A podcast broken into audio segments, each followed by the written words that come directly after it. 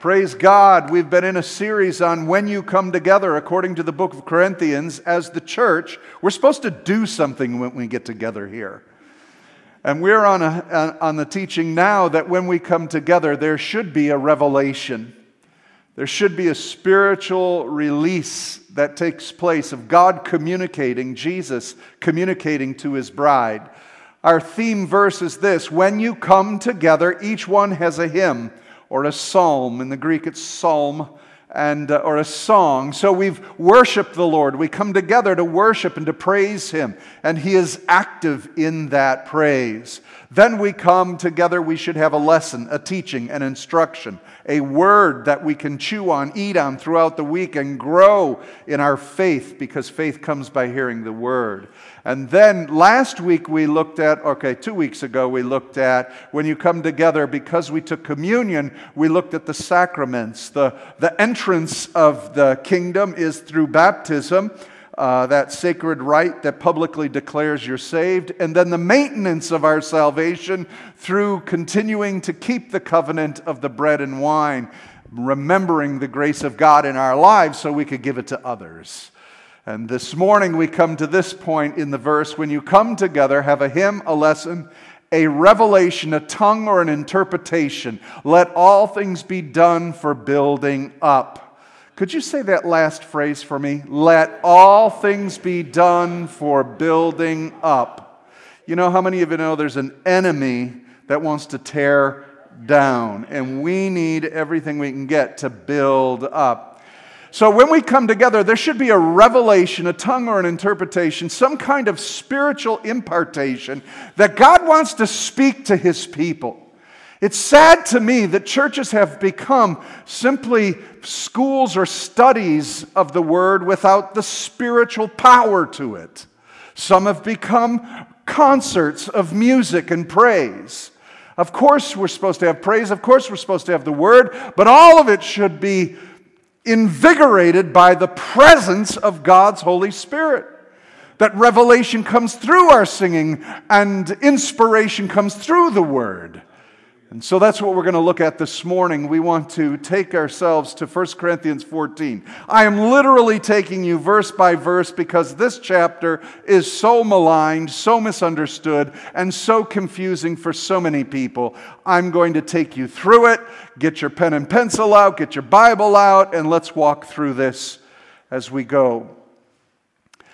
And uh, what I want you to begin to see that the best way to understand 1 Corinthians 14 is that there is a distinction between the prayer language of praying in tongues, prophecy, and the gift of tongues with interpretation.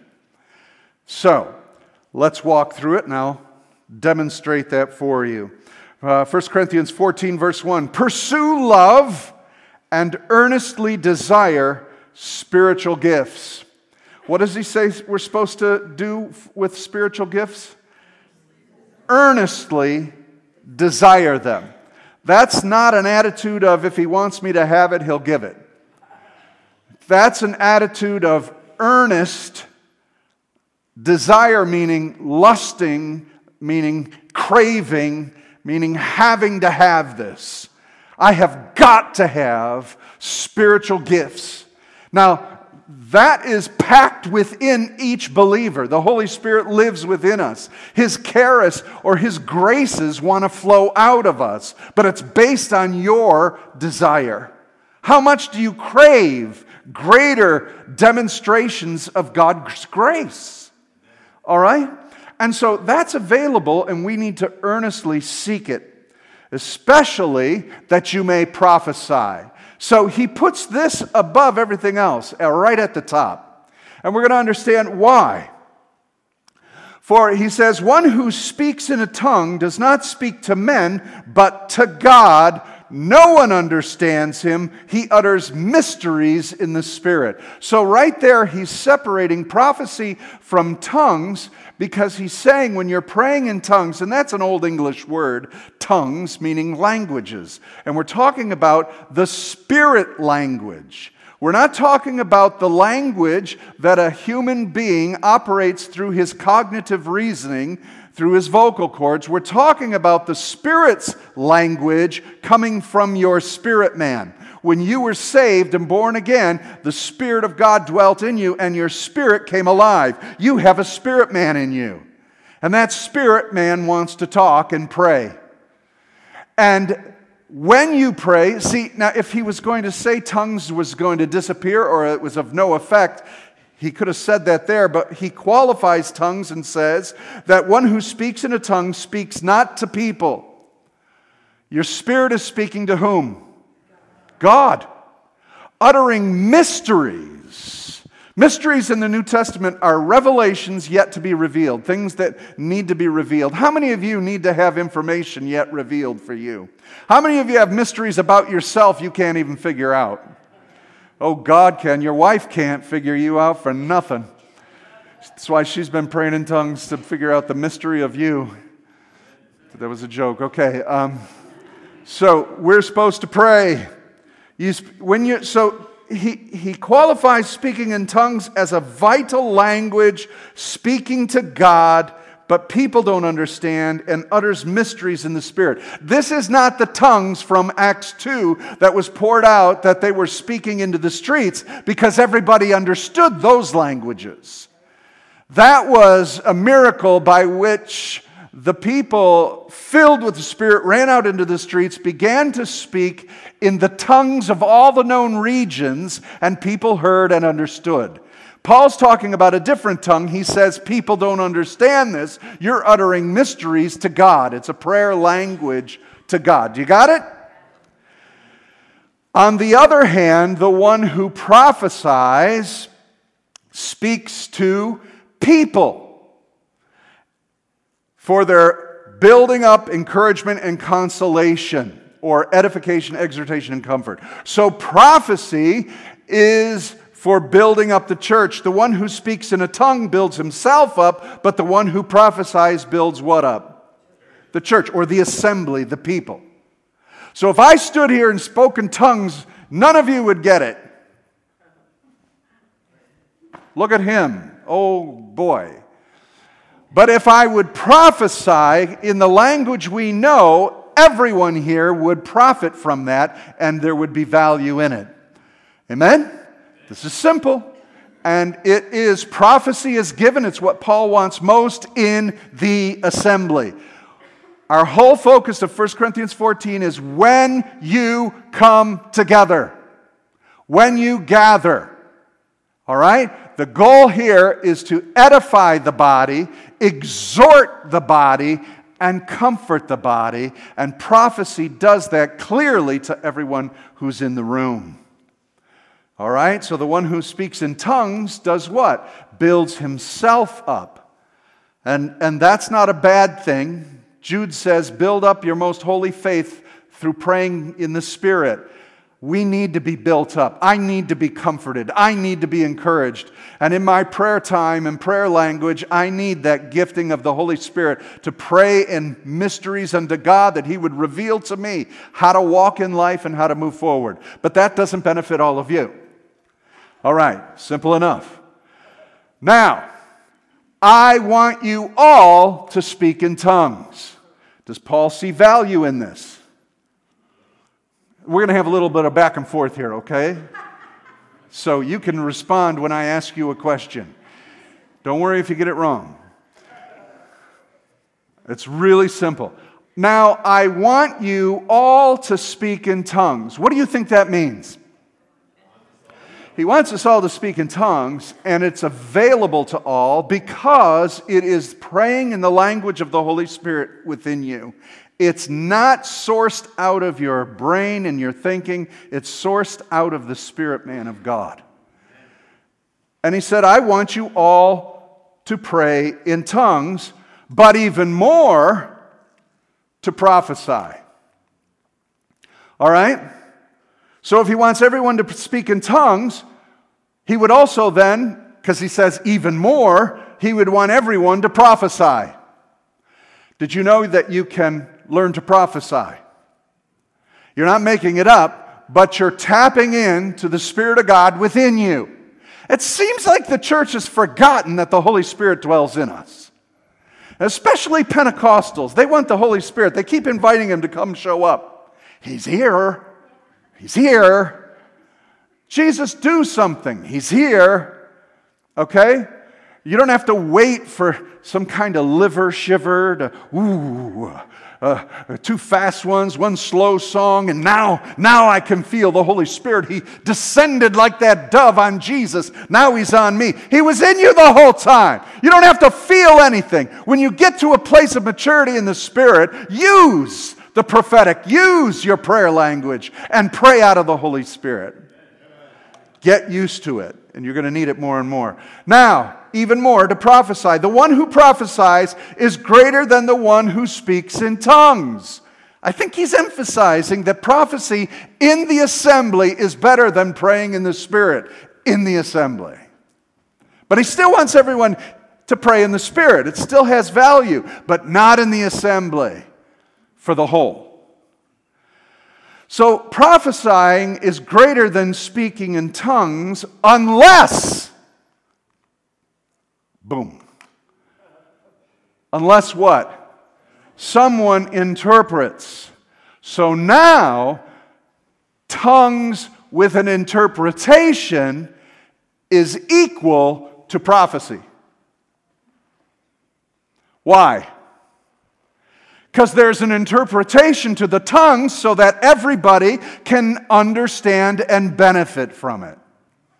All right? And we'll go on a little further to see that if you're praying in tongues and it is not the gift of tongues for an interpretation, you're to keep silent. The gift of tongues is to be spoken out so that there is an interpretation so that everyone benefits. And now, prophecy and tongues and interpretation value the church to hear from God. I don't know about you, but I look forward to hearing a revelation, a prophecy, a tongues, or an interpretation when I come to church. I want to hear God. God's interacting with his people. And it's rare nowadays that you can find a Pentecostal church that will allow prophecy and tongues and interpretation. You can't find them. Many of you, God's called on, and many folks back home, I've heard it over and over. They go out, they're trying to find a new church. They moved out of the neighborhood, so now they're looking for churches, and they call me. They say, Pastor, nobody's operating in the gifts. Nobody uses them. He said, when you come together, sure, have a teaching, sure, have a song, but there should be some revelation. I want inspiration from heaven on Sunday and Wednesdays or whenever we gather. Amen? Now, the one re- main reason that is not allowed is because it's messy. Somebody may say something that's just completely out of order. So what? Deal with it. I'd rather risk that and to hear from God and have inspiration to know I met with the living Christ than to have just us operating out of us. Let's go forward. Amen? And what's the reason? The one who speaks in tongues, unless someone interprets. Why? So that the church may be built up. Amen? Amen? All right. Now, let's go on to the second portion here. Now, brothers, if I come to you speaking in tongues, how will I benefit you unless I bring you some revelation or knowledge or prophecy or teaching? So, for me to stand up here and pray in tongues isn't going to benefit any of you. It'll build me up, doesn't help you a bit. If lifeless instruments such as a flute or a harp do not give distinct notes, how will anyone know what is being played. Illustration. Give me, where's my sound man? Everybody sing with me. Come on, sing.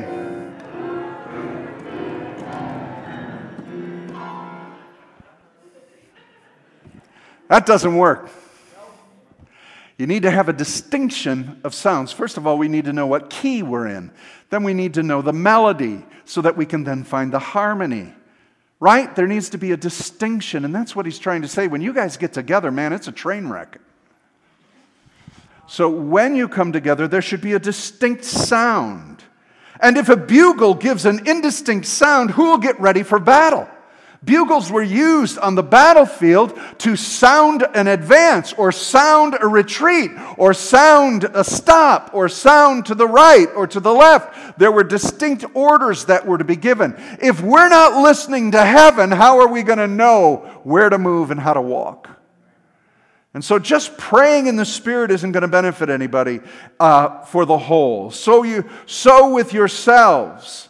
If with your tongue you utter speech that is not intelligible.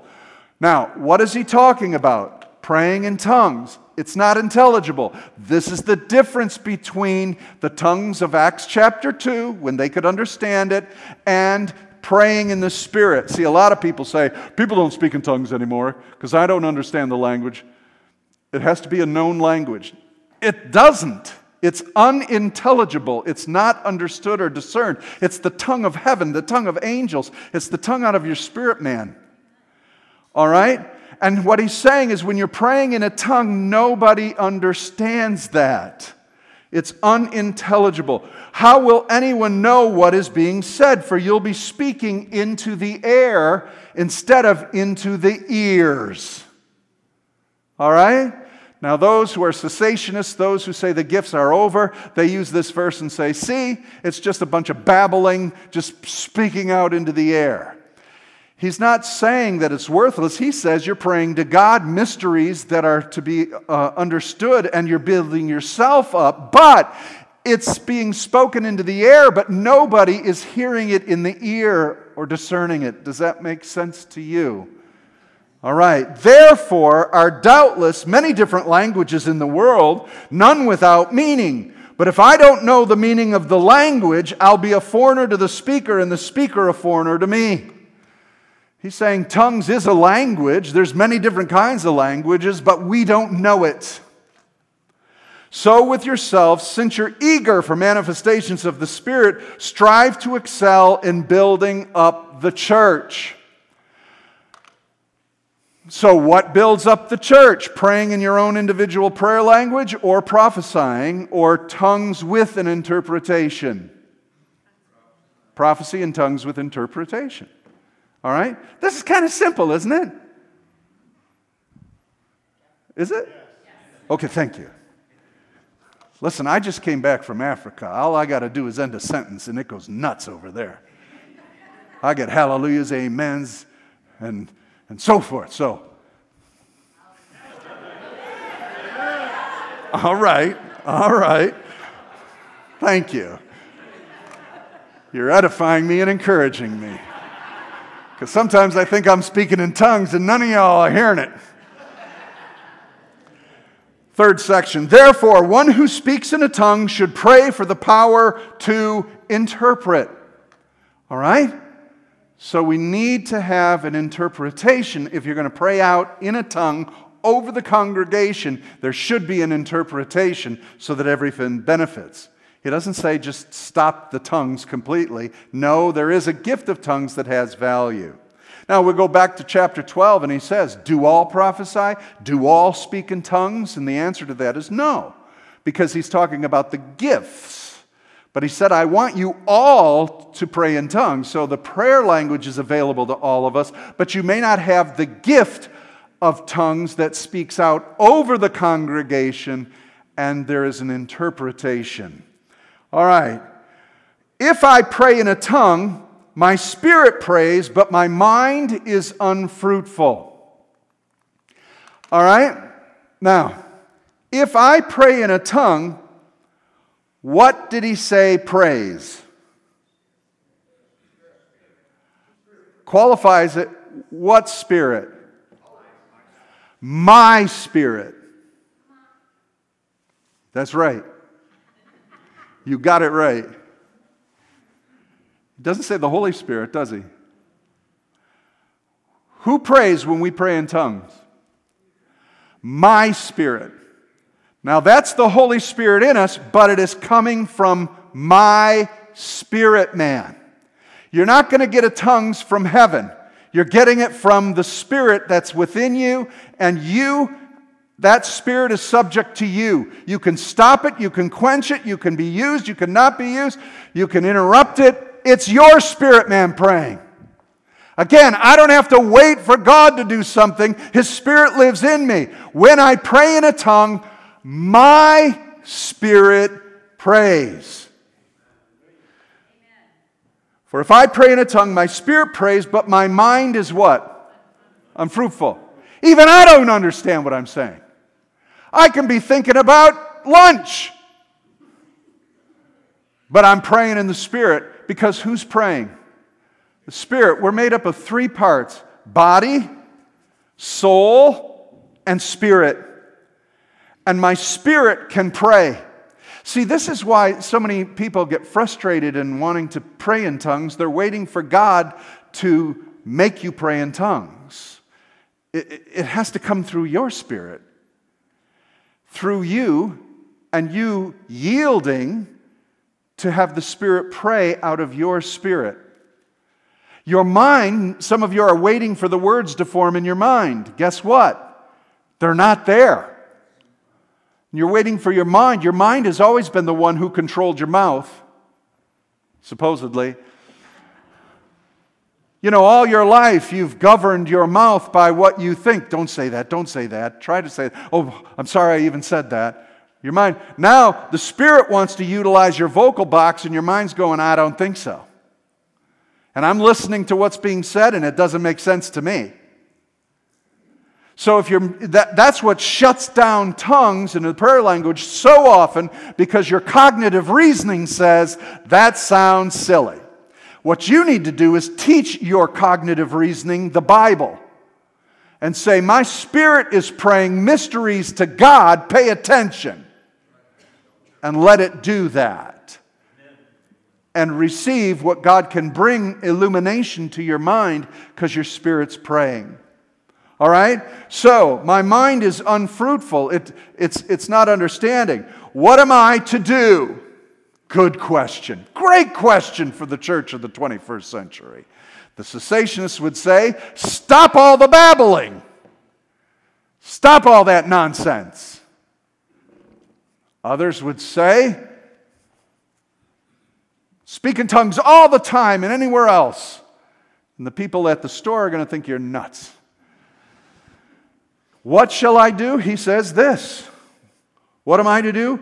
I will pray with my spirit, and I will pray with my what? Mind. You have an option. You have an option to pray. Now he's telling us that this is a prayer language. It's good for your personal edification, and you're praying mysteries to God. And so, what are you going to do? I'm going to use both of them. How about you? I'm going to pray in the Spirit but I'm also going to pray with my reasoning and my intelligence. I can do both. You can do both. Then he goes on and he says, Why, in fact, I will sing with my spirit, praise with my spirit, and I'll sing with my mind also. And so you have an option in the service that while we're worshiping, go ahead. You want to pray in the Spirit, pray in the Spirit, but not over the volume of anybody else, equal to the praise that's going on around us. You want to praise with your mind, your intelligence, say hallelujah, praise God. See, what happens when you get into a place of worshiping Jesus, you run out of your English language trying to describe his majesty, his glory, his power. That's why many times people laugh at us Christians because we're just like worshiping God. We go, Hallelujah, thank you, Jesus, praise God, hallelujah, praise God, oh, Jesus, praise God. Because I don't have enough verbiage to match what I feel and hear in my love and appreciation for Him. And that's the time that my spirit man rises up and I just have to praise in tongues in a language that the Spirit is giving glory to God. I'm not going to apologize for this one bit. It's part of the functioning of the Christian. Otherwise, if you give thanks with your spirit, thanks with what? Your spirit. How can anyone in the position of an outsider say amen to your thanksgiving when he does not know what you're really saying. Again, Paul's qualifying the validity of praying in tongues because he says you're giving thanks to God in the Spirit. So it is a genuine work of uttering mysteries, but also giving thanksgiving. But if you're in the church assembly and you're praising in the Spirit of God, or if you're leading or talking in tongues, how can anybody say amen in agreement? They don't know what you're saying. So if you're going to say something in the assembly that you want unity in, say it in the language of the people so that they can all say, Good. For you may be giving thanks well enough. So if I'm praying in the Spirit, am I giving thanks to God? Yeah. If I'm praying in the Spirit, am I speaking mysteries to God? Yeah. Does Paul want us all to pray in the Spirit? Yes. But in the assembly, he wants us more to prophesy or to have an interpretation to those tongues. You may be giving thanks well enough, but the other person is not being what? Built up. I thank God that I speak in tongues more than all of you. So, does Paul value tongues? Yeah, he values this prayer language. Now, I, what do you think he means? I pray in tongues more than all of you. Does he mean that there's not an individual out there that prays more tongues than I do? Could mean that. Or it could mean I pray in tongues more than all of you collectively put together. I think the man prayed in tongues.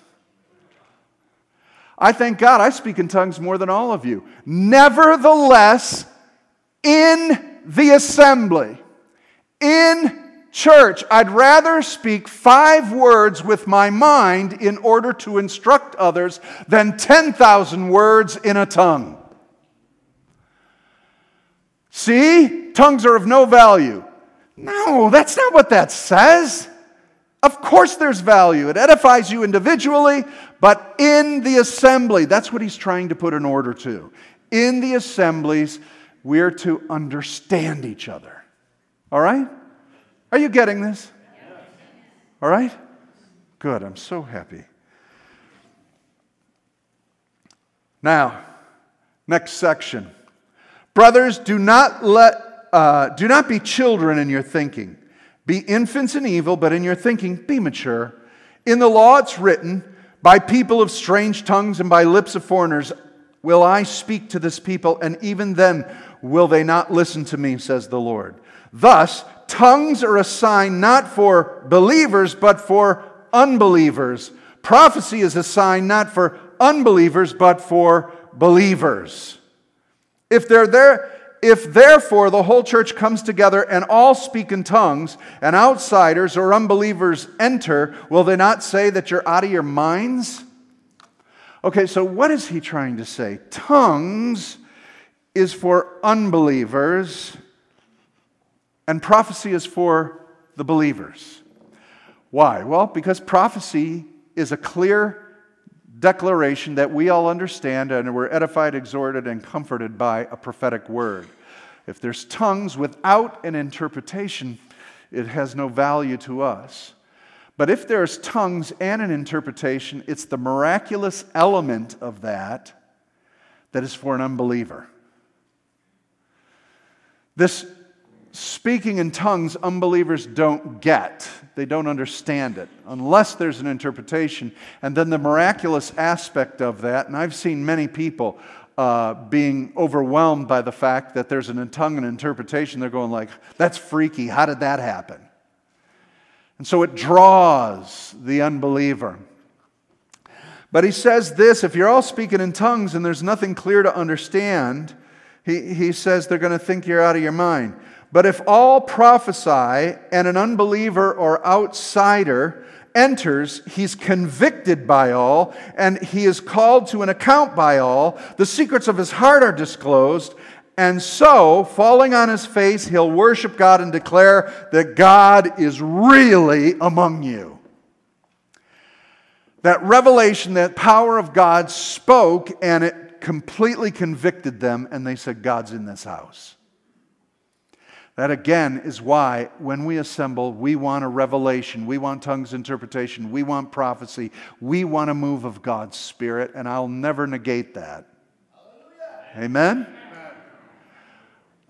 You guys know Ray Bucciarelli is a friend of ours, a pastor downriver, and his team was coming, uh, they were in Colombia, and the pastor asked if, while they were going back to the airport, if they could take his daughter. She was flying back to college. And he said, Please pray for her. She's backslidden. She's totally accepted the things of the world.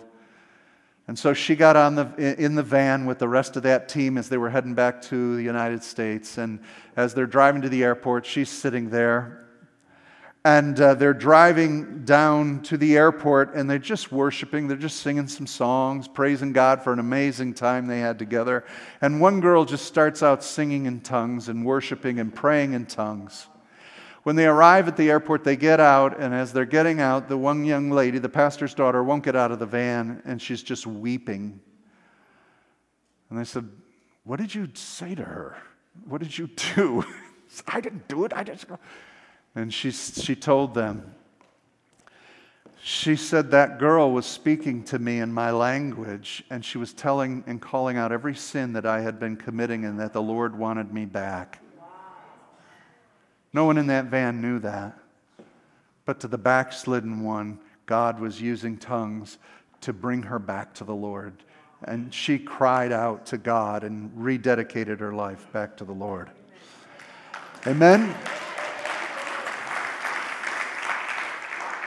I don't know how many times we've had people in this assembly that they are moved by the Spirit of God, and those who don't even know the Lord uh, are overwhelmed at, at the freedom and the prophecies and the words. And how come that guy in the back said that? And many times they ask if we scripted it. That guy said something and you preached about it. You guys sang a song and then you preached about it, and someone had a word over here, and he said, did, is, How did you time that out? No, no, no, no. That's another reason we don't script our services. That's another reason we don't, we don't say, okay, we're going to do a verse uh, and a chorus and a verse and a chorus. We'll go to the bridge and then that's the end of the song. We don't know where we're going because we stay open to the Holy Spirit. Amen? And that's what God wants to do is interrupt the flow of things so that he can have a voice into our lives. Let's continue on to the next portion. What then, brothers? When you come together, each one has a hymn, a lesson, a revelation, a tongue, or an interpretation. Let all things be done for building up. If anyone speaks in a tongue, let there be only two or at most three, and in each in turn, and let someone interpret. All right? That's the qualification for tongues and interpreta- interpretation. How many tongues and interpretations should there be in the meeting?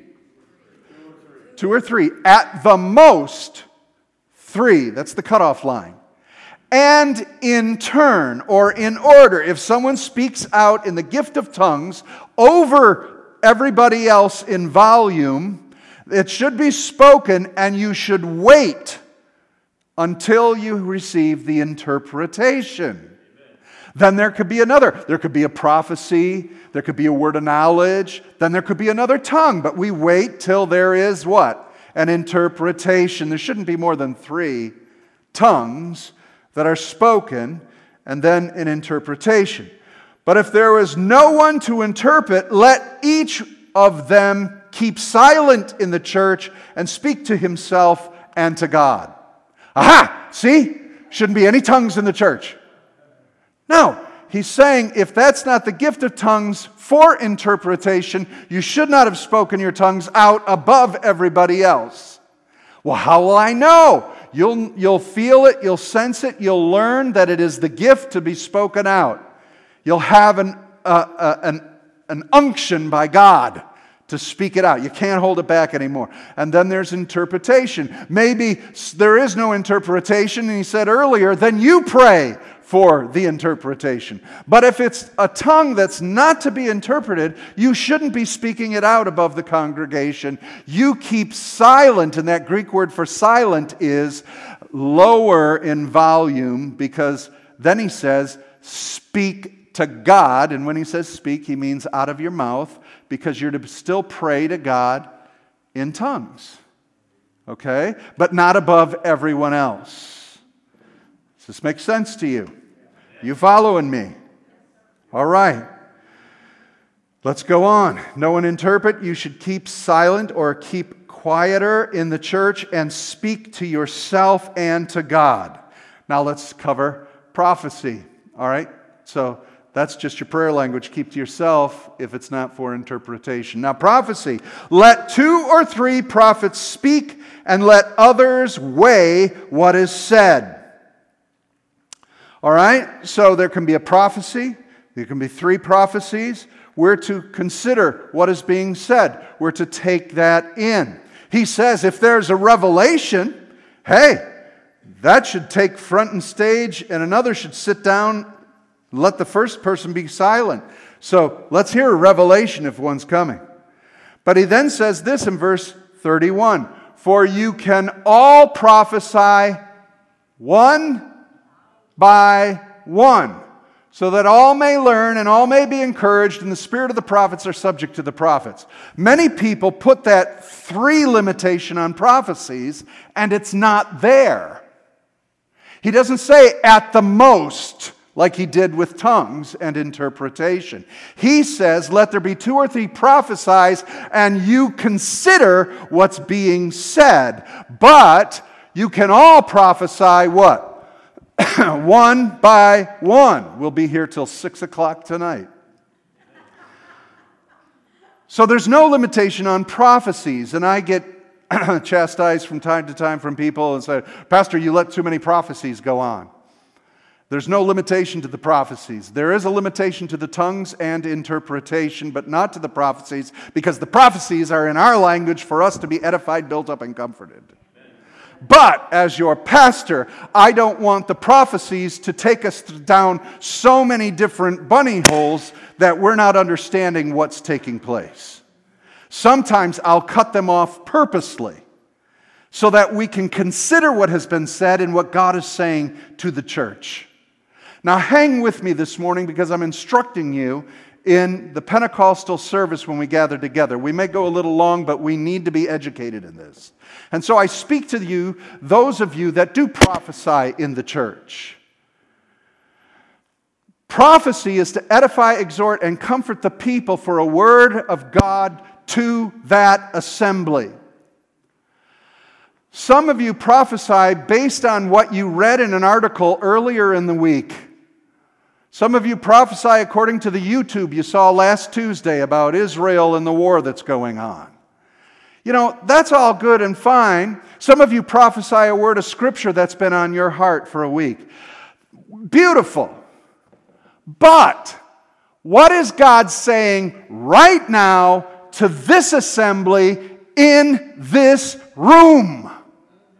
And if you don't have a prophecy for that, Keep it to yourself and make room for someone who does. All right? Does that make sense?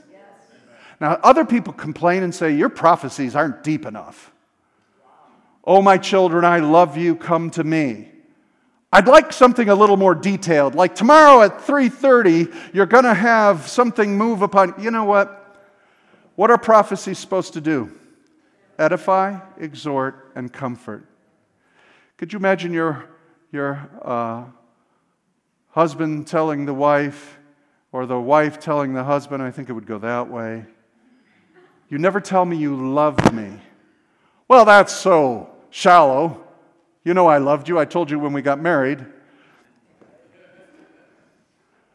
But I did tell you that I appreciated the casserole last night, and uh, you know, so don't complain if it's too shallow. If Jesus says he loves us, you know how many people need to hear that they are loved by the Lord Jesus Christ? All right? And then, if you're prophesying, listen and weigh what has already been prophesied. Sometimes we have uh, we've been, you know, half hour in worship and praise into the deep throne room of God, and a prophecy comes forward. I want you to come, enter in and worship. weren't we just doing that for the past half hour? Listen, pay attention. Not everything that bubbles up in you is to be given for the assembly. And as your pastor, I'm asking you to take consideration that we want a word specific to the here and now, not based on your favorite thing. Does that make sense to you? Yes.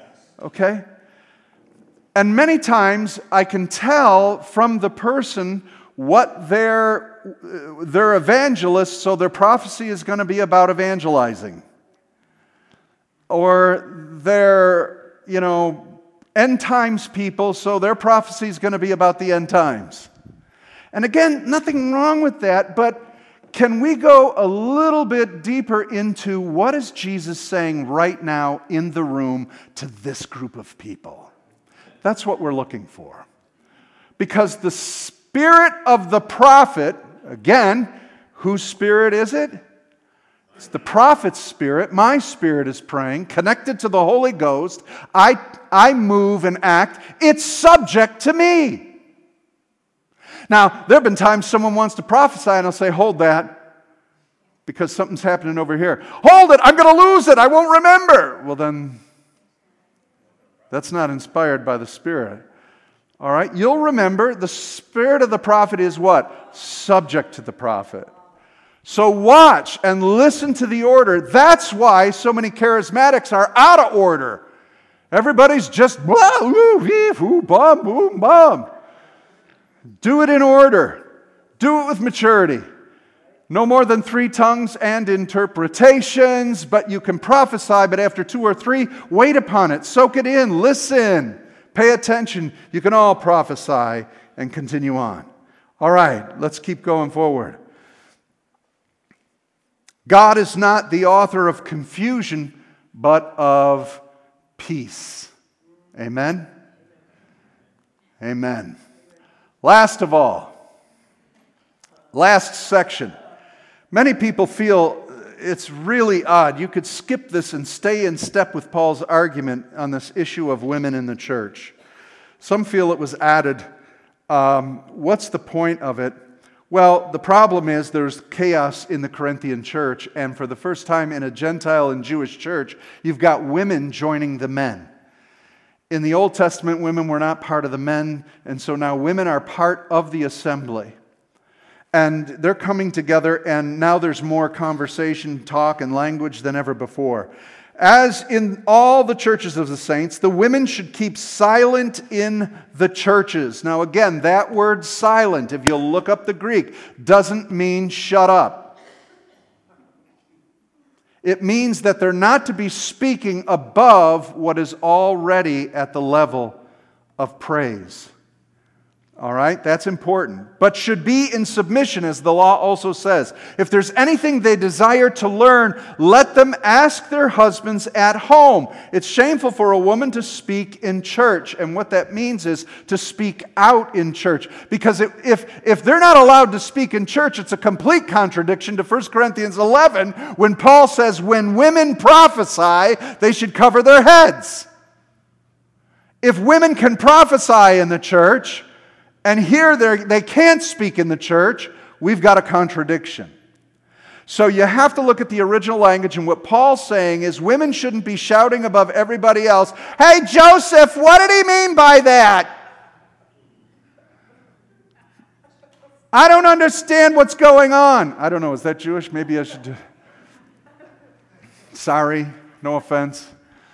But, you know, there, there, there's, there, they've never heard some of these things in the teachings of Gentiles, pagans coming into the church. They said, if you have questions, ask them at home. This isn't a discussion time. Does that make sense to you? All right. It's that simple. Let's conclude then. Was it from you that the word of God came, or are you the only ones it has reached? If anyone thinks that he is a prophet or spiritual, he should acknowledge that the things I'm writing to you are a command of the Lord. If anyone does not recognize this, he's not recognized. In other words, uh, behave as the way I've just instructed you. So, my brothers, earnestly desire to prophesy. Do not forbid speaking in tongues All things should be done decently and in order. If we follow these basic rules, we can have a robust Pentecostal experience where we're hearing from God. Can I get an amen? Amen. amen. Hallelujah. Tongues can be given above everyone else if there's an interpretation. If not, keep it at the same volume. Prophecy reveals the heart of God to the congregation, it's prompted by the Spirit. The prophet needs to listen to what's being said and judge. Scripture rules everything because any prophecy given must come under the authority of Scripture. There's no new revelation, no prophecy. And please, would you just turn off your prophets on YouTube and turn off your prophets, some of you that are watching these goofy people who prophesy about seeing Santa Claus in heaven and, and prophesy about, of course, St. Nick is there, I'm sure, but you know what I'm saying? I mean, it gets goofy.